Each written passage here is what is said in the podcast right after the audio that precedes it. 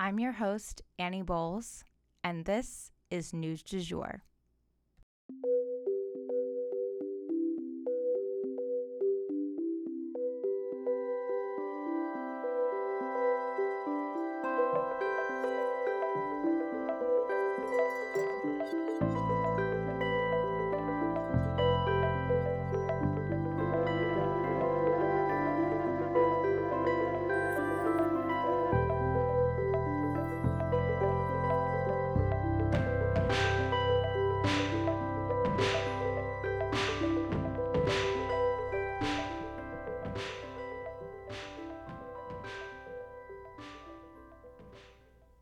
Hey, you guys, and welcome back to the news du jour.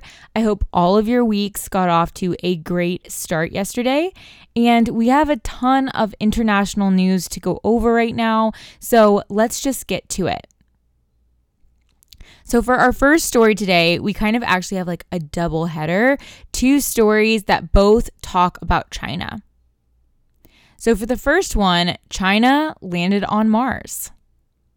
I wanted to let you guys know that on Saturday, China actually became the second country to ever successfully land a spacecraft on the planet Mars. I say successfully though, because the Soviet Union did technically touch down on Mars, but their mission ultimately failed as the spacecraft stopped transmitting information just shortly after landing. The plan is for the Chinese rover to stay for a few days to conduct some tests. And while this is going on, the US actually still has its own rover on Mars, if you remember. It's named Percy. Very cool. Exciting to learn more about this new planet and to see other countries prioritizing space exploration. But for our second story on China today, we are discussing the targeting of Muslim women. Now, I wanted to give you guys a little heads up. We're going to start in a place that that's very different than that. It's kind of a longer story, so just bear with me while I get to that topic. So, birth rates have been a super interesting thing in the country of China. So, a long time ago, there was an actual campaign to get the Chinese people to make more babies. And that's when we saw the population boom. And then the pendulum kind of swung the other way, and there was a law dictating that each family could only have one child. You guys may remember that. Um, you know the the one child law in China was something that was kind of well known internationally. Um, but that then swung the pendulum the other direction. And now a campaign for having kids is once again underway. This makes for just a pretty bizarre obsession by this government on reproductive you know pace um, off the top of my head, I don't really know of any other countries that have conducted such in depth pushes or rules against childbirth. And the manipulation of this process has had some serious consequences that the government is now left addressing. For example, there are children that have been born in secret that the government has never been notified about because of the one child laws and fear by those parents of getting in trouble. And given the preference for sons as well, the population of China is now much more male leaning because people were more likely to um, abandon or abort a female fetus. And so they ended up with a lot more men in China than women. But like I said, China is now once again having to encourage people to have babies because the population is so male dominated that their population is really on the decline. And that's kind of how this whole thing started in the first place was with that original push for more babies. And that's what's happening now in most of the country. They're pushing for childbirth, more babies, more people, but not in one region. And there may be a darker reasoning behind this. So, in the Xinjiang region of China, where the population is mostly Muslim, they are not being uh, encouraged to have babies. In fact, it's quite the opposite. This is also an autonomous region, and that's very important to this topic and understanding what's going on there.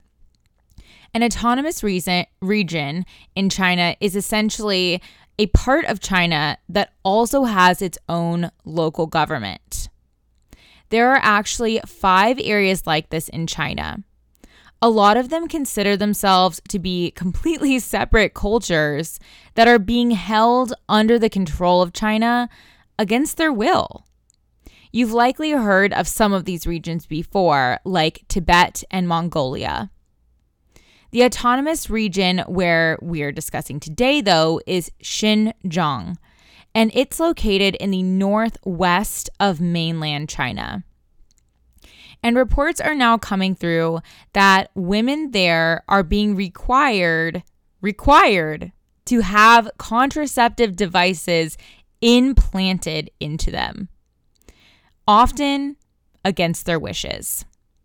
Even 50 year old women are having to undergo these painful procedures to have the implement- implantations done. Meanwhile, the rest of the country is running a campaign to increase childbirth.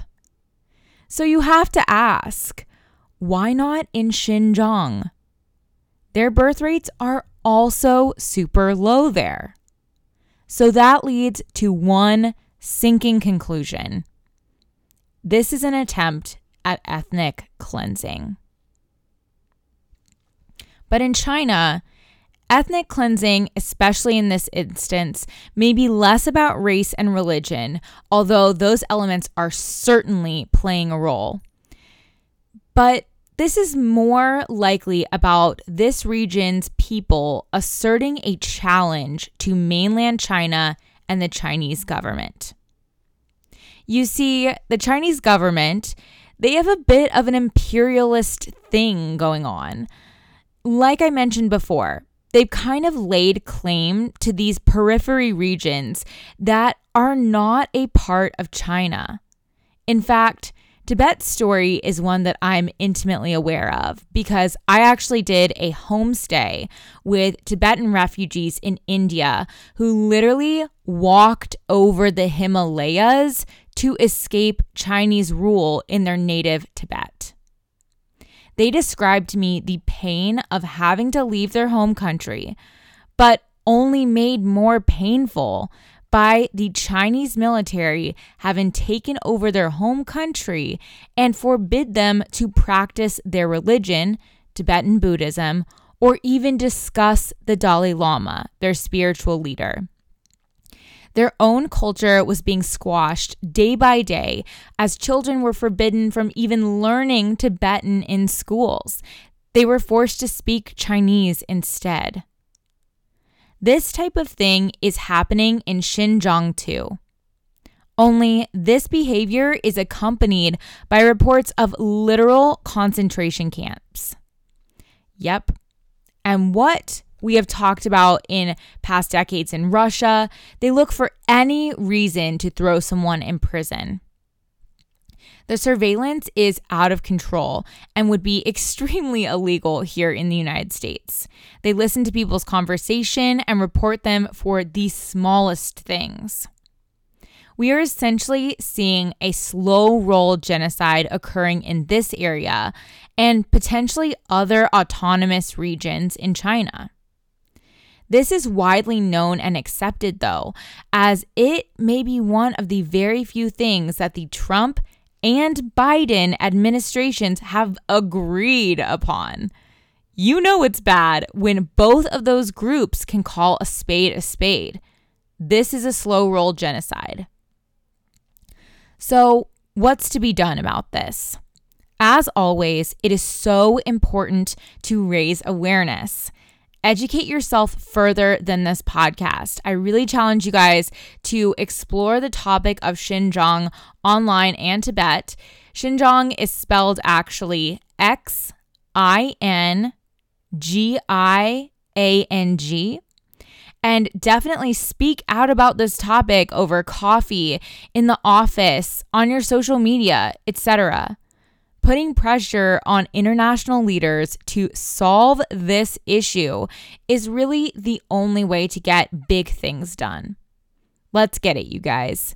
And tag us if you share this info on your social media, and we will keep you guys posted on what's going on.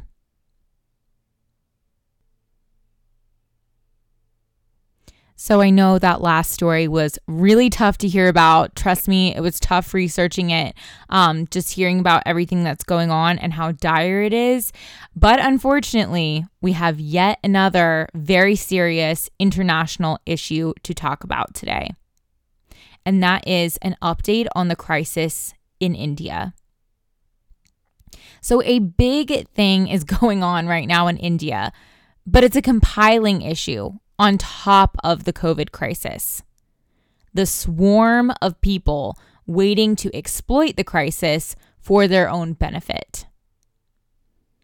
Yes, with the world's worst COVID 19 outbreak underway in India, so many from different walks of life are taking advantage of it.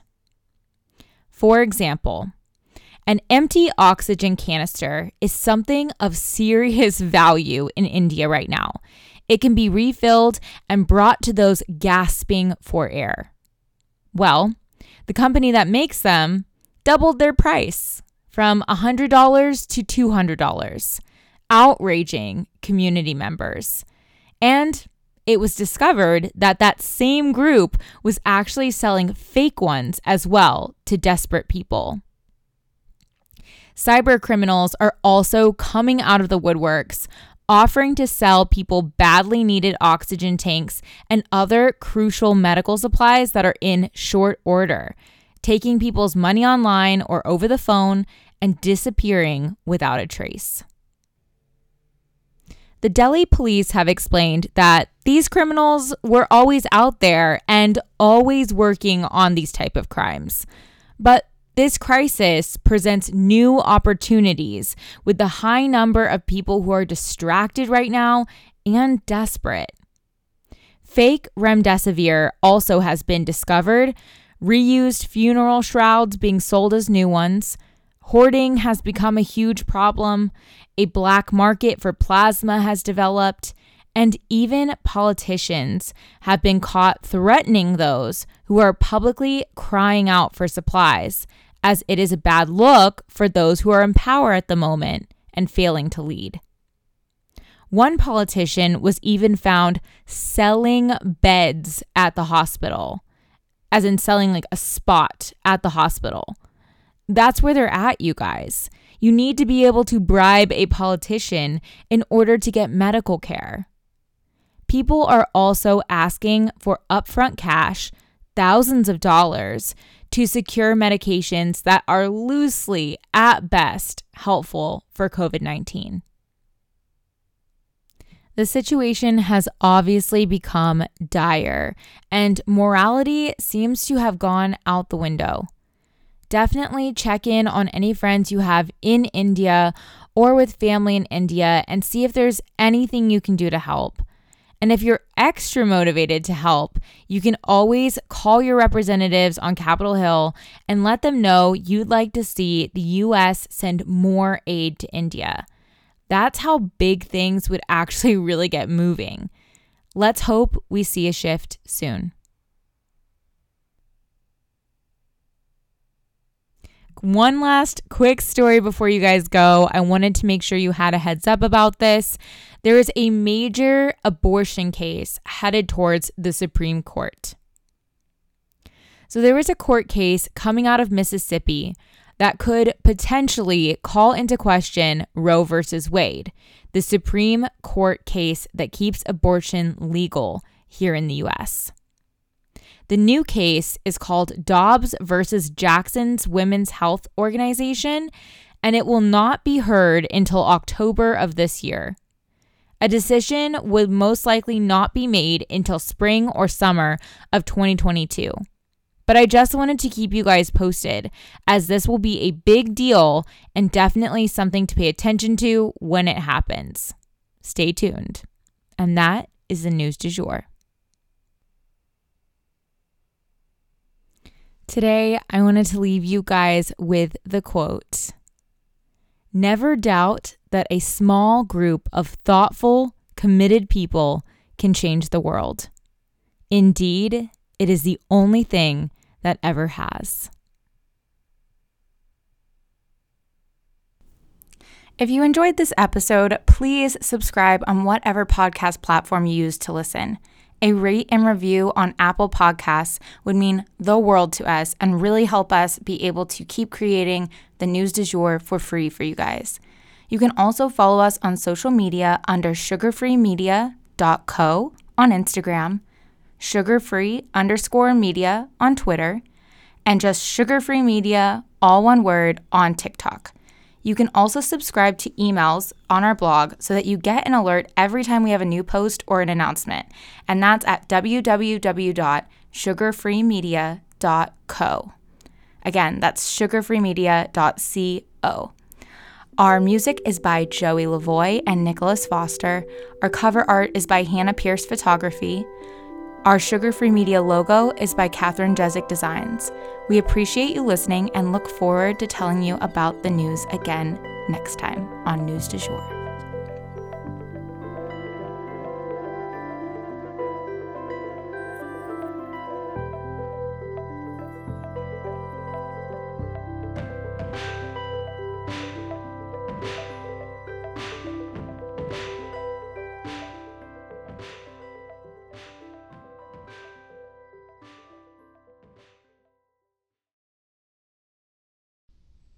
Broadcasting from.